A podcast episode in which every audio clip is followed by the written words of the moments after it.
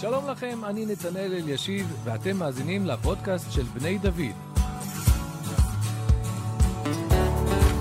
בכל פרק נשוחח עם דמות מובילה במוסדות בני דוד על יהדות, ציונות, ערכים וסוגיות שמעסיקות את החברה הישראלית. שלום לך, איתן פרדו-רוקואס. את השלב הראשון כבר עברנו שהצלחת לבטא את השם שלי. אכן, זה הכי הפחיד אותי בשיחה הזאת, כל השאר עכשיו זה בקלות. מה שלומך? ברוך השם, בסדר גמור, מעולה. אני מרגיש כאילו באמת רק, לא אתמול, אבל שלשום, ככה ישבת מאחוריי בבית המדרש, והיינו מחליפים לא מעט מילים ודיונים בסדרים, על דברים ברומו של עולם, והנה כך חלפו, עברו בי אף, 12 שנה? 12, 13 שנה, נכון. מאז שהגעת לכאן. אז אתה בוגר מחזור כ"ב, אנחנו משוחחים איתך במיוחד, בגלל שאתה אחד המובילים של פורום בני דוד לעסקים, שעוד מעט נגיע לזה, אבל בוא, אנחנו תמיד אוהבים להתחיל מההתחלה. אתה זוכר להגיד היום מה הביא אותך למכינה בעלי, בתור נער בן 18? אני זוכר שעשיתי את השבוע שלי כבר בכיתה י"א. מאוד רציתי כבר לשבת באיזשהו סוג של בית מדרש ולראות את הדברים. אני זוכר שהגעתי לעלי, ישבתי בכיסא ואמרתי, זה המקום שלי. זה משהו, זיכרון שאני לא אשכח. הרם שפגשתי אז כבר לא היה שנה לאחר מכן, אבל הוא, אתה יודע, כבר אמר לי, זה המקום שלך. וששנה לאחר מכן, בכיתה י"ב, הגעתי לשבוש בעלי, סיפרתי את אותו סיפור ברעיון שהיה לי, זה היה עם הרב פנחס ציון, והרב פנחס אומר לי, אתה איתנו. ובאמת, מאותו רגע, אני חושב שעליתי לשנה הכי טובה ומשמעותית בחיים שלי, שנה שהשאירה לי טעם כל כך טוב, שאחרי שהשתחררתי מהקבע שלי, ידעתי שאני חוזר לפה לעוד תקופה קצרה, וזהו. אתה יודע להסביר, בוא, אתה בתור מי שבתחום העסקים, אתה פוגש אנשים, חלקם רחוקים מעולם התורה, אני מניח שגם אנשים שהם אפילו לא מבני עמנו, אם מישהו ישאל אותך על האמירה הזאת, למה השנה הזאת הייתה כל כך משמעותית עבורך? איך אתה מסביר את זה למישהו שלא מכיר מה זה מכינה, ישיבה, בית מדרש, עלי ספציפית? אני חושב שאין הרבה צ'אנסים לבן אדם בחיים הקצרים שאנחנו על האדמה, להקדיש זמן שכל כולו לעצמו. וכל כולו הוא לומד, הוא מתפתח, הוא צומח, הוא מתעסק ברזים ובדברים הכי הכי פנימיים שלו, ובמשך שנה שלמה זה מה שהוא עושה. ולזה אין תחליף, ולא יהיה לך עוד מצבים בחיים, אתה יכול רק להתרפק על אותם זיכרונות, ולשאוף להגיע לאותם מצבים שהיו לך. גם היום כשאני יושב ולומד, אם זה בשבתות ואם זה באמצע השבוע, אתה תמיד מנסה להגיע לאותם סיטואציות שהיית באותה שנה. זה איזה רגעים כאלה שהם מאוד מאוד גדולים ומשמעותיים. מעניין, זה מזכיר לי את הפתיחה של הרמב"ם למורה נבוכים, הוא מתאר את החוויה של הברק שמבריק, שאדם הולך בחושך והוא קצת באובדן דרך, ולרגע מבריק הברק. תמיד זה נעלם מהר מאוד, אבל אתה יכול ללכת הרבה לאור הברק שהבריק לך. יש כל מיני נקודות בחיים, ואנחנו מקווים שבשנת לימוד כאן, אז יש ריכוז של הרבה נקודות, אבל לא רק בשנה הזאת. יש מעט רגעים בחיים של חסד, של בהירות, של ודאות, שהכל כאילו פתוח, הכל ברור. חשוב לי רק להגיד שאלי זה לא היה שנה וסיימנו. אלי פשוט הייתה איתי ביחד בכל המאמורות הכי מורכבות בצבא. לא היה לי מתם קצונה. היה לי קשה לצאת לקצונה. הרב פנחס אמר לי, איתן, אני סמגד במיל עם מתם קצונה כמו שלך, והסתדרתי. והרב אלי סדן, שהיה דואג לי אישית לחיבורים, איך לצאת, שפתאום היה לנו בעיה של הקצאה אצלנו ביחידה, ופתאום היה זה. המכינה ליוותה אותי בכל צומת אפשרית, ולא נתקע את הקשר ביום של אחרי. וזה הסיבה גם שאתה מרגיש כל כך חיבור גדול למקום הזה. אם כי האמת היא, פה חשוב שנפריך אגדה שלפעמים יש על מידת ההשפעה של אלי בצבא, לא תמיד באמת אפשר לעזור, אבל לפעמים זה עניין של מילה טובה או עידוד או חיזוק. בדרך כלל מה שאנחנו יכולים לתת לאנשים זה את הגב הרוחני, את הבסיס שאליו חוזרים וממנו שואבים כוחות. לא תמיד אפשר לפתור את כל הבעיות, אבל אני מניח שלזה אתה מתכוון לא פחות. אני תמיד הרגשתי שיש לי בית, שאלי תמיד דואגת לקשר איתי, וזה סיפור שאני תמיד מספר. הרב אלי סדן, שיש לו כל כך הרבה דברים על הראש, אני משתף אותו בדילמה שיש לי, האם לצאת מהיחידה לטובת יציאה לקורס קצינים במקום אחר, והרב אלי סדן כאילו... מתפנה לזה, נפשית גם. וזה היה פשוט שמה. אז באמת, מכאן, תספר לנו קצת על המסלול שעברת בצבא. איזה נקודה כזאת שפחות אנחנו מדברים עליה והכל, אבל... מה שכן מדברים. מסלול קרבי, לוחמים, אחרי איקס זמן יוצאים לקורס קצינים, חזרתי, פיקדתי על צוותי לוחמים, השתחררתי כסמך מ"פי. אחר כך הייתה אחר גם תקופה של השתלבת קצת בפיקוד העורף. ובמילואים בסופו של דבר אני עשיתי כמה תפקידים ביחידה, בשלב מסוים במילואים יצאתי לתפקיד נוסף בפיקוד העורף, שם אני עושה עכשיו את התפקיד, זה היה בעיקר בעקבות הקורונה נוצרה איזושהי הזדמנות, אני מאמין גדול שהמילואים הם לא פחות מאתגרים מהסדיר ואפשר למקסם ולהגיע גם לדרגות וגם לתפקידים מאוד מאוד מעניינים, וזו חוויה שלא כדאי לפספס. איש עסקים, מתי הוא יודע שהוא הולך להיות איש עסקים? אני חושב איפשהו ביסודי, זה בעיקר מי שיש לו את זה, יש לו את זה, והוא מרגיש את זה כל הזמן, וזה פשוט בשלב מסוים רודף אותו. אחד האתגרים הכי גדולים היו, אני חושב, לרב פנחס, שהייתי פה בשנה של המכינה, הוא אמר לי, תעצור הכל. עזוב את מה שעשית עד עכשיו, שים אותו בצד, תתרכז עכשיו במכינה. כן, זה משהו שהיה חדש בשנים שבהן אתה הגעת, אז היה משהו חדש, התחלנו לפגוש אנשים שהם כבר באים עם עולם בנוי. זאת אומרת, וזה קשור לשינוי מסוים בדור. בשנים, בתקופה שלי, אני אומנם לא למדתי כאן, אבל זוכר את התקופה, בן אדם בן 18, הוא לא ידע מה הוא הולך להיות, והוא בטח לא היה כבר מה שהוא הולך להיות, והוא היה מאוד כאילו... פתוח, ולך תדע מה יהיה, ולנו יתגלגל. ואחר כך התחילו להיות שנים שבהן אנשים הגיעו, כשהם, לא כולם, אבל הרבה אנשים שהם כבר מוכשרים, הם יודעים, הם כאילו כבר או איש עסקים, אנשים שמנהלים דברים, אנשים שהם כבר הייטקיסטים בגיל 18, אנשים שכבר הם שם. זה אתגר מעניין, וכמו שאתה אומר, בתור תלמיד נראה לי הקושי הכי גדול זה לשים את הדברים האלה בצד ולהגיד, רגע, עכשיו אני עוסק במשהו אחר, במנוע הרוחני שלי, ואני צריך להקפיא קצת את הפעילות האחרת.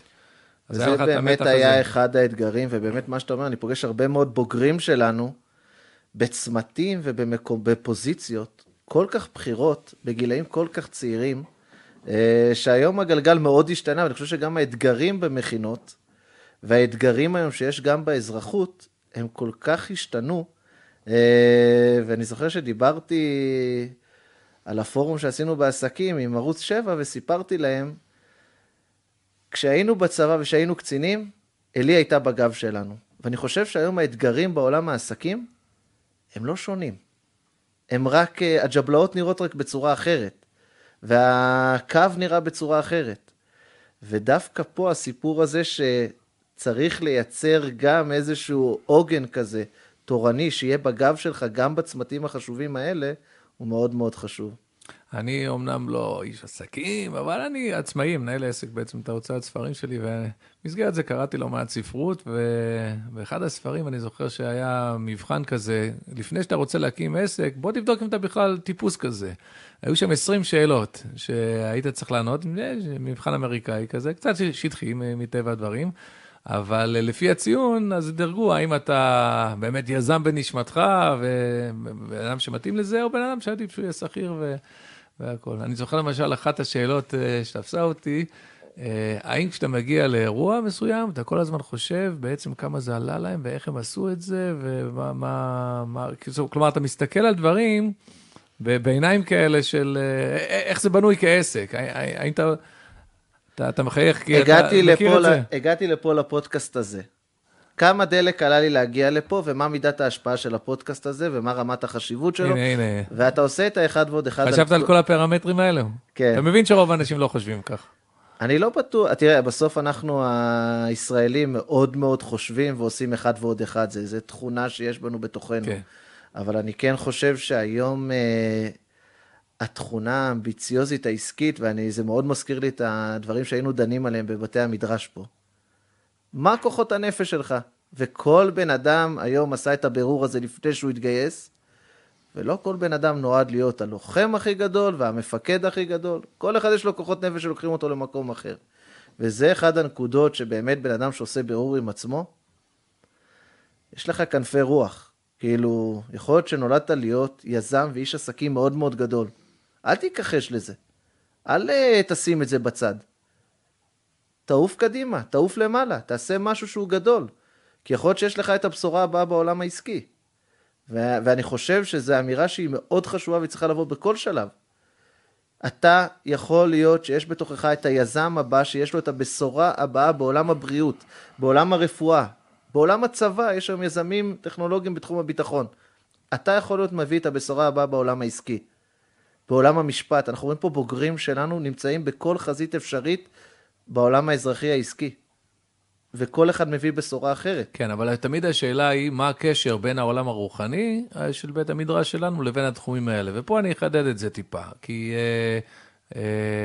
בוא נגיד ככה, בני דוד הצליחה מאוד בליצור את החיבור בין ערכי קודש לבין שירות צבאי. יש מקומות שעשו את זה ביחס לחקלאות. זה בוודאי קל לעשות את זה ביחס לעיסוק בחינוך. זאת אומרת, יש תחומי עיסוק שבהם הקשר והיניקה מבית המדרש זה מאוד ברור וקל. לכאורה, עסקים זה די רחוק מזה. זאת אומרת, הקשר הוא פחות מובן מאליו. ולמרות זאת, אתה מתאר קשר ישיר, בעצם זה שאתה נרתמת להקים, עוד מעט נדבר על הפורום, אז שכן, יש קשר בין ערכי בית המדרש, בין הרוח, בין התורה, בין הקודש, לבין העיסוק בעסקים. בוא ניקח דוגמה מהחיים שלי עכשיו. כן. זכיתי במכרז להקים מרכז חדשנות באופקים. מתחבר לערכי הבית מדרש או לא? נגב מערבי. זה קל. יישוב, עכשיו, כל דבר, ובסופו של דבר הוא כזה. הנגב יותר קל לנו לצייר בראש, ברור, זה התיישבות, וחיפה, מה זה? אנחנו יודעים בדיוק את הקשיים שיש הגליל מרעיף על חיפה, ומה קורה היום בחיפה. שם זה לא שליחות, אם בן אדם מניע פעילויות שם, ותל אביב והכל, אנחנו רואים בדיוק את הדברים האלה. עכשיו בוא נגיד גם את הדברים בצורה כנה, יש לנו פה בוגרים שמעסיקים מאות מתכנתים, שאם הם לא היו מעסיקים אותם, המתכנתים האלה היו בחול, זה לא שליחות? כיוון וכמות השליחויות שמתבצעות פה על ידי הבוגרים שלנו בתחומים העסקיים האלה, מתחברים אחד לאחד. רק צריך גם שמישהו יעזור לחבר את זה. כי לפעמים אתה לבד לא מרגיש שאתה עושה את החיבור הזה. אתה גם לא יודע לתת לעצמך תפיחה על השכם ולהגיד לעצמך, שכוח, עשיתי משהו חשוב, אין לך את זה. אבל פתאום חוזר הרב מהבית מדרש שלך ואומר לך מה? זה מאוד דומה למה שעשית בצבא. זה מאוד דומה לשליחות שלך בצבא. וברגע שיש לך דמות שמקשרת לך את זה, ועוזרת לך לחבר בין הדברים, אתה כבר בעצמך גם מתחיל לחבר. וכאן באמת נכנסת המשימה של המוסד הזה, שיודע לבוא ולהגיד לך, יישר כוח. מה שאתה עושה מאוד חשוב לעם ישראל. אתה תורם רבות. כמו שתרמת בצבא, עכשיו אתה גם תורם באזרחות. זה מאוד יפה. יש פירוש די מוכר של דווקא מי שנחשב להביא החרדיות, החתם סופר, אבל בחידושים שלו למסכת סוכה, הוא דן בסוגיה שיש, כן, של תורה ודרך ארץ, והוא אומר, כל הסוגיה הזאת זה בחוץ לארץ, אבל בארץ ישראל כל המקצועות, זה הכל גוף המצווה. והוא מדבר גם על חקלאות וגם על עסקים, על כל מלאכה שאדם עוסק בה בארץ ישראל. הוא אומר, זה בעצמו קודש, זה בעצמו מצווה. ובכל זאת, לאנשים קשה יותר לזהות את זה, אתה מדבר על זה בצורה טבעית. למה לדעתך קשה לאנשים לזהות את זה בעסקים? וקל להם בתחומים האחרים שהזכרנו. כשאני עובד את האדמה, אז אני מסתכל על הידיים ורואה את הידיים. כשאני מחנך דור חדש, אני רואה ישר את התגובה. כשאני עכשיו יועץ בדלויט, או שותף במשרד עורכי דין, איפה אני רואה את זה? אני במלחמות, אני בתיקים שמשחיתים לי את הנפש, לא פחות ממעצר שראית מראות לא פשוטים והשחיתו לך את הנפש, גם תיק במשרד עורכי דין, בדיני משפחה, ישיר בך איזושהי צלקת. אבל מה לעשות שאתה חוזר אחרי זה הביתה, וכולם אומרים לך בצבא אחרי מעצר, כל הכבוד, כל הכבוד, פתאום חזרת אחרי תיק, שעשית עכשיו איזשהו פשרה בין שתי משפחות או משהו כזה. תיקנת העולם. מי יגיד לך את זה אבל? מי יחבר את מה שעשית עכשיו? עכשיו הרבה פעמים גם, זה תחום יבש. שותף בדלויט, רואה חשבון, עכשיו עושים ספירת מלאי, עכשיו עושים זה. איפה הוא מרגיש את העולם הרוחני שלו פה? הוא אומר, מה אני? אני עוד בעל בית. יושב, מתפלל בבוקר, עושה 3 תפילות, זה... אף אחד לא מחבר לי את העשייה, ולא מראה לי גם איך אני יכול לחבר את העשייה לעולם תורני. וזו אחד הנקודות שלפעמים צריך גם מישהו מבחוץ, שיגיד לך איך אתה יכול לחבר את הדברים הנפלאים שאתה עושה, לעולם התורני. אנחנו רואים עכשיו עשרות אנשי עסקים שפתאום מתנדבים בפעמונים, ולוקחים את כל סך הכישורים שלהם, ותורמים אותו לאנשים שלא מסוגלים לבד. כן, פעמונים למי שלא, אם יש עדיין מישהו שלא מכיר, אז זו עמותה שעוסקת בלתת חינוך פיננסי לאנשים שהסתבכו כלכלית, ולא לחלק להם כסף, אלא ללמד אותם איך להתנהל בצורה נכונה מבחינה כלכלית. אז כשמגיע איש עסקים רציני, כמו שאתה מתאר, והוא בעצם נכנס למשפחה כזאת, משפחה שהיא כרגע חובה קשיים, זה פשוט יכול להיות ממש המלאך הגואל עבור המשפחה הזאת, לשים אותם על... מסלול של צמיחה לכל החיים. יש לפעמים תחושה, ופה זה לאו דווקא קשור לתורה, אלא בכלל הערכים, שעולם העסקים הוא עולם ריק, או כמו חלל חיצון, שהוא ריק מערכים, יש שם, ומאתיקה, ששם אנשים, אתה גם לפעמים פוגש, סליחה שאני אומר, אתה פוגש אנשים שמחוץ לעולם העסקים, אנשים על פניו ערכיים ונחמדים וחביבים, וכשאתה פוגש אותם בתוך עולם עסקים, אני אתבטא בעדינות, אתה רואה פנים אחרות. הוא כאילו הופך להיות אדם אחר, וזה מאכזב לפעמים לראות את הדבר הזה. חשוב לי להגיד את זה גם על עצמי, שלא נטעה, כנראה שזה לא אותה צורה עכשיו, שאני אקיים גם פגישת עסקים. ואנחנו רואים את זה גם, אנחנו למדנו את זה ומכירים את זה. עולם העסקי זה כמו יציאה לקרב, אתה לא יוצא... ג'ונגל. לא הייתי לוקח את זה לעולם של ג'ונגל, כי ברגע שבן אדם מדבר ג'ונגל, אז הוא מאפשר לעצמו הכל. אבל זה באמת יציאה לקרב. בסוף יש 2 אינטרסים שמתחברים. וכששתי אינטרסים באים אחד מול השני, נוצר איזשהו קרב. ולקרב הזה אתה לא יכול לבוא אותו בן אדם הכי נינוח שיש וזה. אבל כן, אני חושב שהתורה מראה לך איך אתה מגיע לקרב הזה נכון. ואיך אתה מגיע לקרב הזה, לא למקום של ג'ונגל, אלא למקום שאתה יודע בסופו של דבר, שיש עוד עולם ערכים שלם סביב הנושא הזה. אבל כן, חשוב לי להגיד, עולם העסקים לא מתאים לכל אחד. עולם העסקים הוא עולם שהוא מאוד מאוד דורסני. לא כולו, כן? יש עולם היזמות, בסופו של דבר צריך להבין שיש פה אנשים שעובדים כדי להתפרנס, ולפרנס את העסק ולפרנס את החברה שלהם, וילכו עד הקצה כדי להגיע למצב הזה. ולא לכולם יש את היכולת להתמודד מול הדברים האלה, וגם להישאר... יש אנשים שאתה תמליץ להם לא להיכנס לעולם העסקים על רקע מוסרי ואתי, לא בקטע שהוא לא מוכשר לזה, אלא להגיד, שמע, אתה תקרוס, אתה תהפוך להיות פה... כמו שאני אסביר לאותו ילד במכינה, אולי עדיף שאתה תלך להסדר. או אולי עדיף שאתה לא תלך להיות קרבי. כן. חד וחלק. לא כל בן אדם נועד לעשות מעצרים לילה-לילה, ולא כל בן אדם נועד עכשיו לעלות על טיסות כל שני וחמישי לניו יורק. הדברים האלה בסופו של דבר... הרי מה שווה שבסוף בן אדם הקים חברת סטארט-אפ, טס, עושה, מרוויח הרבה מאוד כסף, אבל בסוף אין לו בית. אז מה הרווחנו פה? ובאמת בן אדם צריך לחשוב עלות מול תועלת. ביזנס, תחשוב גם לבית שלך כמו ביזנס, אבל ביזנס אחר. אני לא יודע מתי כל אחד יאזין לשיחה הזאת, אבל אנחנו יודעים שאנחנו מקיימים אותה אחרי שקראנו את פרשת ויצא. שם אנחנו רואים בדיוק את ההתנגשות בין שני אינטרסים מנוגדים בתחום העסקים, וזה יעקב ולבן. אז... ההתמודדות הזאת מלווה אותנו עוד מימות, ועובדה שחשוב לתורה לספר גם על הרמאות והנוכלות של לבן. אבל מצד שני גם על התגובתיות שלו. על התגובתיות של יעקב. בדיוק. איך הוא מגיב לאותו רמאי. כן, איך הוא מתמודד עם זה, וצריך גם לפעמים... יעקב הרי מה הסיפור? הוא תמיד צריך לשחק את המשחק שהוא לא היה רוצה לשחק. מול עשיו, הוא בעצם בדיוק הדמות שנזרקה לתוך עולם די אכזר של אנשים קשים, והוא לא יכול להרשות לעצמו לא לשחק בכלל בכלים שלהם, הוא צריך לעשות את זה בלי לאבד את העדינות הפנימית. זה גם בהתמודדות שלו מול עשיו, וזה גם בהתמודדות שלו מול לבן, וזה משהו שקשור ממש להיותנו עם ישראל, ההתמודדות הזאת, הכניסה לתוך עומק עולם המעשה. זה מוביל אותנו באמת לפורום הזה שהוקם. אתה יכול לספר לנו קצת על הפורום של בני דוד לעסקים, מתי קם, מה הרקע, מי החבר'ה שנפגשים בפורום הזה? הייתי קצת במפגשים, ואני רוצה לשמוע ממך.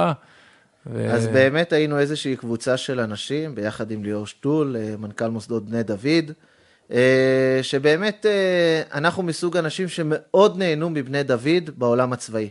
היינו ממש חלק ומחוברים והכל. ושיתפנו את ליאור שטול באמת במציאות חדשה שנוצרה, שטח קרב חדש שנוצר, ג'בלאות חדשות, שלטעמנו היה צריך לתת להם מענה. אלי בסופו של דבר ידע תמיד לתת מענה לאנשים שנמצאים בתפקידים בכירים בשירות הציבורי, לאנשים שנמצאים בתפקידים בכירים בצבא, אבל נשאלת השאלה, מה עם אותם אנשים שעכשיו עדיין מחוברים לאלי, אבל נמצאים גם בעולם העסקי היזמי. והרגשנו שאין מענה לאותם אנשים. כלומר, אותם אנשים יכול להיות אפילו לא מרגישים שאלי מכירה בהם.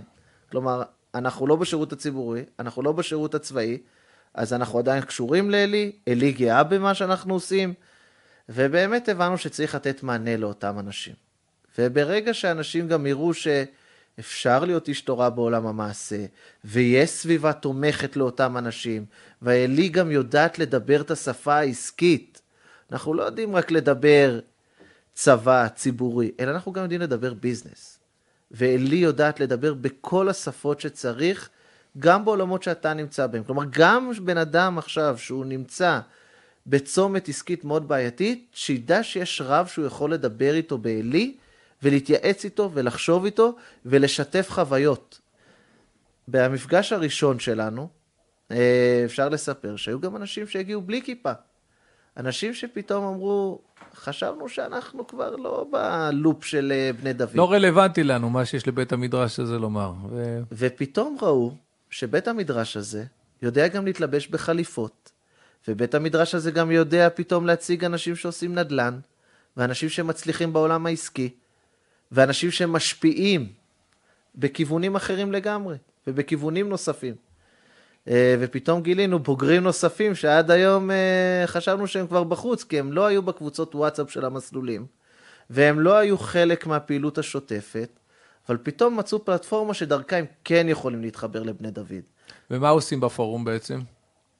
בראש ובראשונה, כרגע אנחנו מתעסקים בעיקר במפגשים. קודם כל זה להפגיש בין האנשים, ולהשמיע להם שיעורים והרצאות עם תכנים שרלוונטיים אליהם.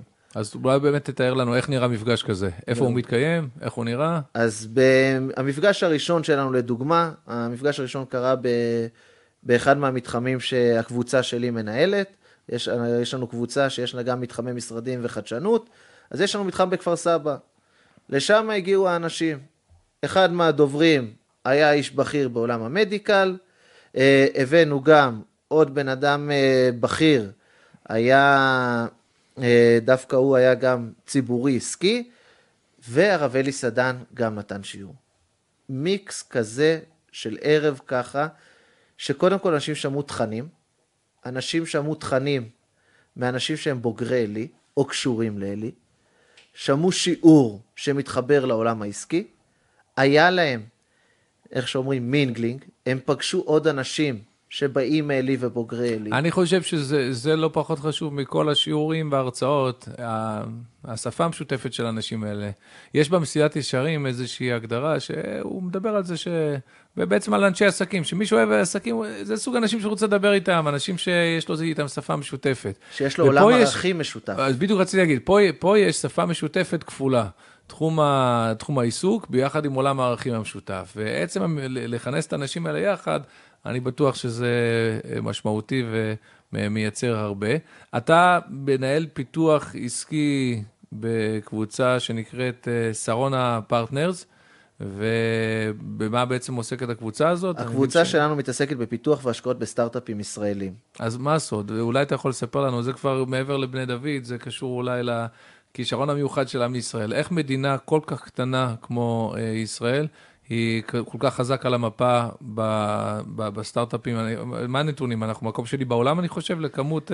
בדיוק עכשיו חשבנו, האם לעשות איזושהי פעילות באירופה, ואז מישהו צחק ואמר לי, תקשיב איתן, כמות היוניקורנים, הסטארט-אפים עם שווי ערך של מעל $1 מיליארד, בישראל גדולה יותר מאשר באירופה. הנתון נכון להיום. אירופה. עכשיו, אני יכול לתת 101 סיבות, אבל זה מעל הטבע. ואין מישהו שלא יגיד שהסיפור פה זה מעל הטבע. יש פה השגחה וברכה, ובדרך לפה דיברתי עם... זה מעניין, כי אתה אומר את זה כדבר ברור, אבל אני חושב שאתה כמעט הראשון שאני שומע, ששם את זה ככה על השולחן, ומתאר את זה כהשגחה. בדרך כלל מדברים על האופי הישראלי, על האופי היזמי, על המוח היהודי, על...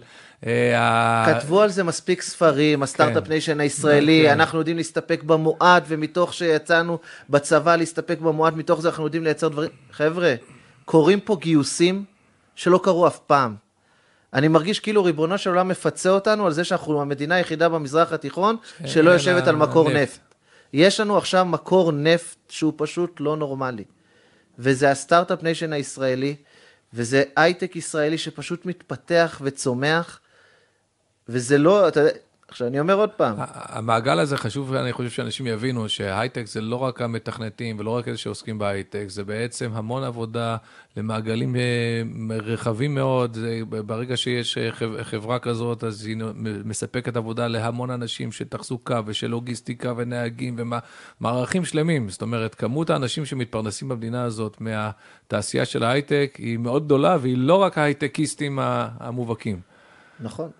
אני תמיד אומר, בעברי התעסקתי גם בפיתוח כלכלי אזורי, בסופו של דבר, חברת הייטק שמגיעה לעיר, יש לה עוד 2 או 3 מעגלי השפעה, מעסקים קטנים שניזונים מאותם הייטקיסטים, וממשאבים ותחבורה ציבורית, ואין מה לעשות שמקור מס הכנסה הגדול ביותר במדינת ישראל, הוא מההייטק הישראלי. צריך להבין שיש פה משהו שמחזיק את מדינת ישראל. ואתה לא מפחד שזה משאב שהוא בעצם, לא יודע, משהו ישתנה, אנחנו נחלש, אחרים יתחזקו. קודם כל זאת בועה, צריך להגיד את הדברים, זו בועה שהיא קצת מוזרה אפילו. תמיד אומרים את זה שזו בועה, אבל היא לא מתפוצצת בינתיים, שנה אחרי שנה. היופי הוא גם שאני נהנה לראות בוגרים שלנו שהם חלק מהבועה הזאת. יש לנו בוגר שבדיוק לאחרונה סיפר לי, החברת סטארט-אפ שלי גייסה $17 מיליון. מדהים. עכשיו בוגר אחר שהחברה שלו נסחרת בבורסה. כלומר, הבוגרים שלנו חלק מהסיפור הזה. ולכן והיופי, בדיוק אותו בוגר של $17 מיליון, שאמרתי לו שאני כקבוצה נכנס לפתוח מרכז חדשנות בנגב המערבי. זכינו במכרז לפתוח מרכז חדשנות בנגב המערבי באופקים. אתגר מצד עצמו ובסיפור מאוד מאוד קשה בתחום האגרוטק. בסופו של דבר מדינת ישראל מובילה בתחום החקלאות בקנה מידה עוד פעם מעל הטבע. אז באמת, פה אני הייתי רוצה שתרחיב קצת על המיזם הזה. אני סיירתי בעבר בבאר שבע וראיתי מה הייטק עשה לבאר שבע. מי שלא יודע, בבאר שבע יש התרחשות מאוד מאוד רצינית, עסקית ושל הייטק ו...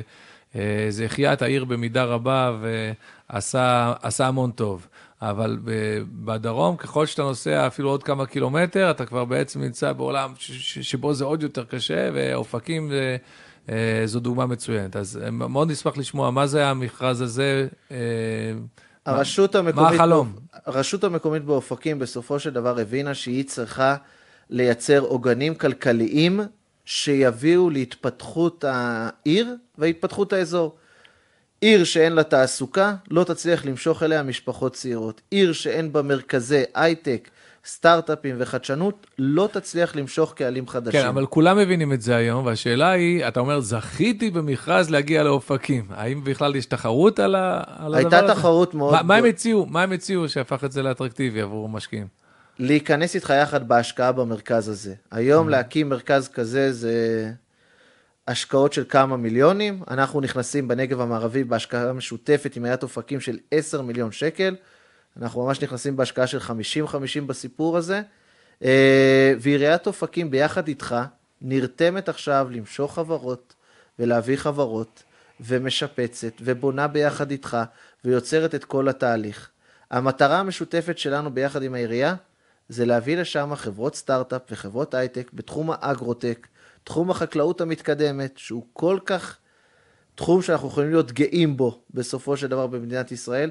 זה יישוב הארץ בתוך יישוב הארץ, כי זה גם משהו שמתרחש באופקים, וזה גם אגרוטק, אז זה מעניין. כשאבותינו חלמו על חקלאות בארץ ישראל, הם לא חשבו על אנשים וחליפות שנוסעים, אבל זה בעצם מה שמניע היום את ה... אנחנו הופכים להיות אור לגויים. רק לפני שבועיים השקנו את החטיבה לתיירות עסקית שלנו בינלאומית, כלומר, משלחות מחול הולכות להגיע עכשיו לאופקים, וללמוד על האגרוטק הישראלי. מי שלא מכיר נטפים, אין דבר יותר גדול מנטפים היום בעולם. תמיד מביא את הדוגמה הזו של נטפים, ובהשקיה כאילו בתפתחות, ובחיסכון אדיר במים, ושזה מורכב. אז כמו נטפים, יש עוד הרבה מאוד חברות, והרבה מאוד חממות בתחומים האלה, כאן אצלנו בישראל, שעכשיו אנחנו לקחנו את כולם יחד, ואנחנו הולכים להביא משלחות מהעולם שיבואו ויראו את זה, וילמדו את זה. אתה מחדד אצלי ככה את הפסוק שנאמר לאברהם אבינו, ונברכו בך כל משפחות האדמה. אז לא חשבתי אף פעם על הדגש שיש בזה של האדמה. אפשר להגיד, נברכו בך כל בני אדם, כל העמים. לא, משפחות האדמה. הברכה הזאת מתקיימת פה. אתה אומר שבאמת באים מרחוק. חשוב לי שבאמת, אם מישהו יסתכל על הנתונים של המי גשמים שיורדים בישראל, המי תאום שקיימים בישראל, החקלאות שאנחנו מייצרים פה, היא לא מובנת ולא קשורה לנתונים השליליים שלנו. באמת מה שקורה פה הוא חריג והוא גם מעל הטבע. וזה מגיע למצב שאנשים לומדים איך אתם עושים את זה.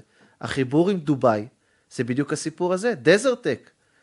איך עושים חקלאות עכשיו באזור שהוא מדברי. היית שם עכשיו במסגרת כל התחממות היחסים? אני לא יצא לי להיות שם עוד, אבל בעיקר אנחנו עובדים עכשיו על שיתופי פעולה עם דוביי, לבוא ולייצא להם טכנולוגיות ישראליות, כי אנחנו עשינו את זה.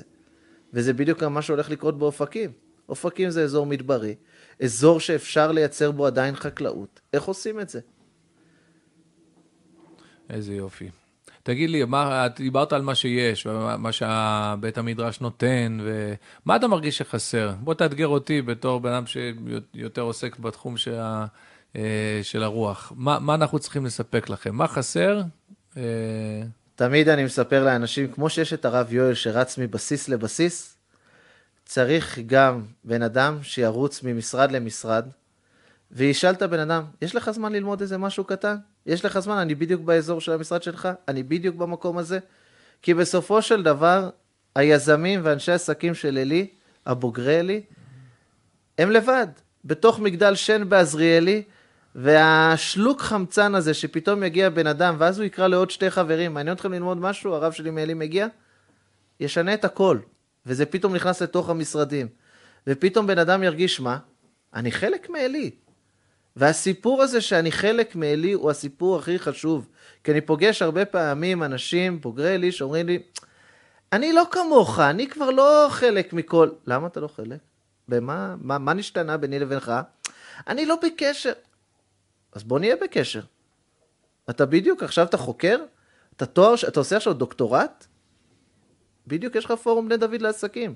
בוא נתחבר, בוא נדבר. זה לא שהתרחקת מאלי, וזה לא שאלי התרחקה ממך. נוצר עכשיו ממשק שמחבר כל בן אדם. ואני חושב שצריך לייצר כמה שיותר קהילות. בני דוד לעסקים, אחרי זה יהיה בני דוד גם לרופאים. יש לנו בוגרים של רופאים ומצילים חיים יום יום. וככל שנגיד... כן, אבל אני רוצה קצת לחדד, כי אתה יכול להגיד שאתה תיארת את ההתערבות או את הצורך בזה ש... אני קצת אקצין את זה, כאילו מישהו שייתן לי את היידישקייט בחיים. כלומר, אני עסוק בתחומי החולין שלי, שיבוא איזה רב וילמד איתי איזה סוגיה או איזו פסקה בעין היה או משהו ככה, ויחבר אותי חזרה לשורשים. אז קודם כל זו רמה אחת והיא נחוצה וחשובה. מה שאני חושב עליו יותר, ואני אשמח לשמוע על כך, זו רמה שנייה, שזה הרלוונטיות של התורה לתחומי העיסוק האלה עצמם. זאת אומרת, איך אנחנו כותבים מחדש, אמרתי את זה, אני חושב, בתחילת שיחתנו, שאנחנו די טובים, למדנו את הנוסחה, איך להכשיר, איך צבא קשור לתורה. כשבני דוד נפתח, אז זה גם לא היה מובן מאליו. כאילו, מה הקשר בכלל? צבא היה מקום די חילוני, ובתי מדרש היו בתי מדרש. אנחנו אמרנו, לא, שירות בצבא זה קודש, ויש לנו המון לשאוב מהתורה, ובעצם כתבנו תוך כדי תנועה את ספרים שלמים ושיעורים שלמים, מערכי שיעור של איפה התורה רלוונטית ללהיות חייל וללהיות מפקד. אז את זה עשינו בצורה די טובה. ואני מקווה אני חושב שיש צורך גם להגיע לשלב הבא של איך התורה רלוונטית לעסקים עצמם, כי יש המון בתורה על זה, יש המון בחושן משפט, יש המון דיני ממונות, יש המון, דיברנו עכשיו על יעקב ועשיו, דיברנו, ויש המון אתיקה וערכים, אמירת האמת, איך מנהלים ישיבה. משא ומתן באמונה. משא ומתן באמונה, שאלה ראשונה שאנחנו נשאל. אז אפשר לעשות עבוד בתחומים האלה. אני מכיר קצת ספרות בתחום הזה, ראיתי את הספרים של מייקל אייזנברג. שהוא אחד הדוגמאות היפות, והוא היה אחד המרצים במפגשים האחרונים שעשינו, מייקל אייזנברג, ואין דוגמה יותר יפה מאיש תורה בעולם המעשה, ואיש שבאמת גם הגיע לנקודות הצלחה מאוד מאוד גבוהות, ואתה רואה, אני אומר לך שאחרי פגישת עבודה איתו, התחזקתי רוחנית. איך תסביר את זה? זה מה שקורה היום, שפתאום אתה פוגש אנשי תורה אמיתיים בעולם המעשה, ואתה פתאום עושה איתם גם ביזנס. ואתה רואה פתאום איך הכל מתחיל ונגמר בזה, ואיך הכל מתחבר פתאום לפרשת שבוע, ואיך הכל על פי משא ומתן באמונה. ולא לחשוב לרגע שהוא רח כקנה או משהו כזה, אלא בדיוק היכולת לדעת לשלב את הדברים האלה. ויש לנו עוד ועוד בוגרים כאלה שאני יושב איתם, ורואה בדיוק את השילוב הנכון. איך הם יודעים להיות בדיוק האנשים הקשים והקשוחים בביזנס, אבל מצד שני עם עולם ערכים מלא שהם ספגו במקום הנכון. וזאת הנקודה שאני באמת בא ואומר, שאנחנו צריכים לחזק את הדברים האלה. שאנחנו יכולים להביא את עולם התורה שלנו, יש לנו אנשים בעולם הנדל"ן פה. זה בניין הארץ. כמה הם מודעים לזה שהם עוסקים בבניין הארץ, וכמה הם תופחים לעצמם על השכם. במובן החיובי, כן. וזה בדיוק הסיפור הזה שגם הם צריכים אבל את המשהו שידביק אותם, את המשהו שיחבר אותם. וזה פורום בני דוד לעסקים. אתה, הנדסאי בניין, מהנדס בניין, אתה בונה עכשיו 100 יחידות דיור בירושלים. אתה חלק מהסיפור הזה. אתה חלק מהדבר הזה. רש"י היה מקנא בך. זה בזמנו אמרו על אפסנאי בצבא, רש"י היה מתחלף איתך, איזה זכות זה היה בשבילו אם הוא היה יכול להיות. אז אנחנו צריכים גם להביא את הבשורה הזאת לעולם העסקים. רש"י היה מקנא בך, אתה בונה את ירושלים. רש"י מקנא בך, אתה נותן פרנסה, זה ערך תורני. אולי באמת לקראת סיכום, אז באמת השאלה הראשונה שאדם נשאל, הזכרת, כתוב מסכת שבת, זה בעולם האמת, זה האם נשאת ונתת באמונה. אז הפירוש של המילה אמונה, לא תמיד אנשים יודעים את הפירוש המקורי של מילים בתורה. אמונה היום, אתה שואל בן אדם, הוא בדרך כלל יגדיר את זה כמה שקוראים בלעז faith, במה אתה מאמין. אבל בתורה רואים שיש למילה אמונה פירוש קצת שונה. כתוב על משה רבנו, זה גם הספר של הרב אלי, והיא ידיו אמונה, עד בוא השמש, כשנלחמו בעמלק. מה זאת אומרת, והיא ידיו אמונה? מה, הידיים שלו היו מלאות באמונה בהשם? אלא הכוונה היא שהידיים שלו, מה הם היו?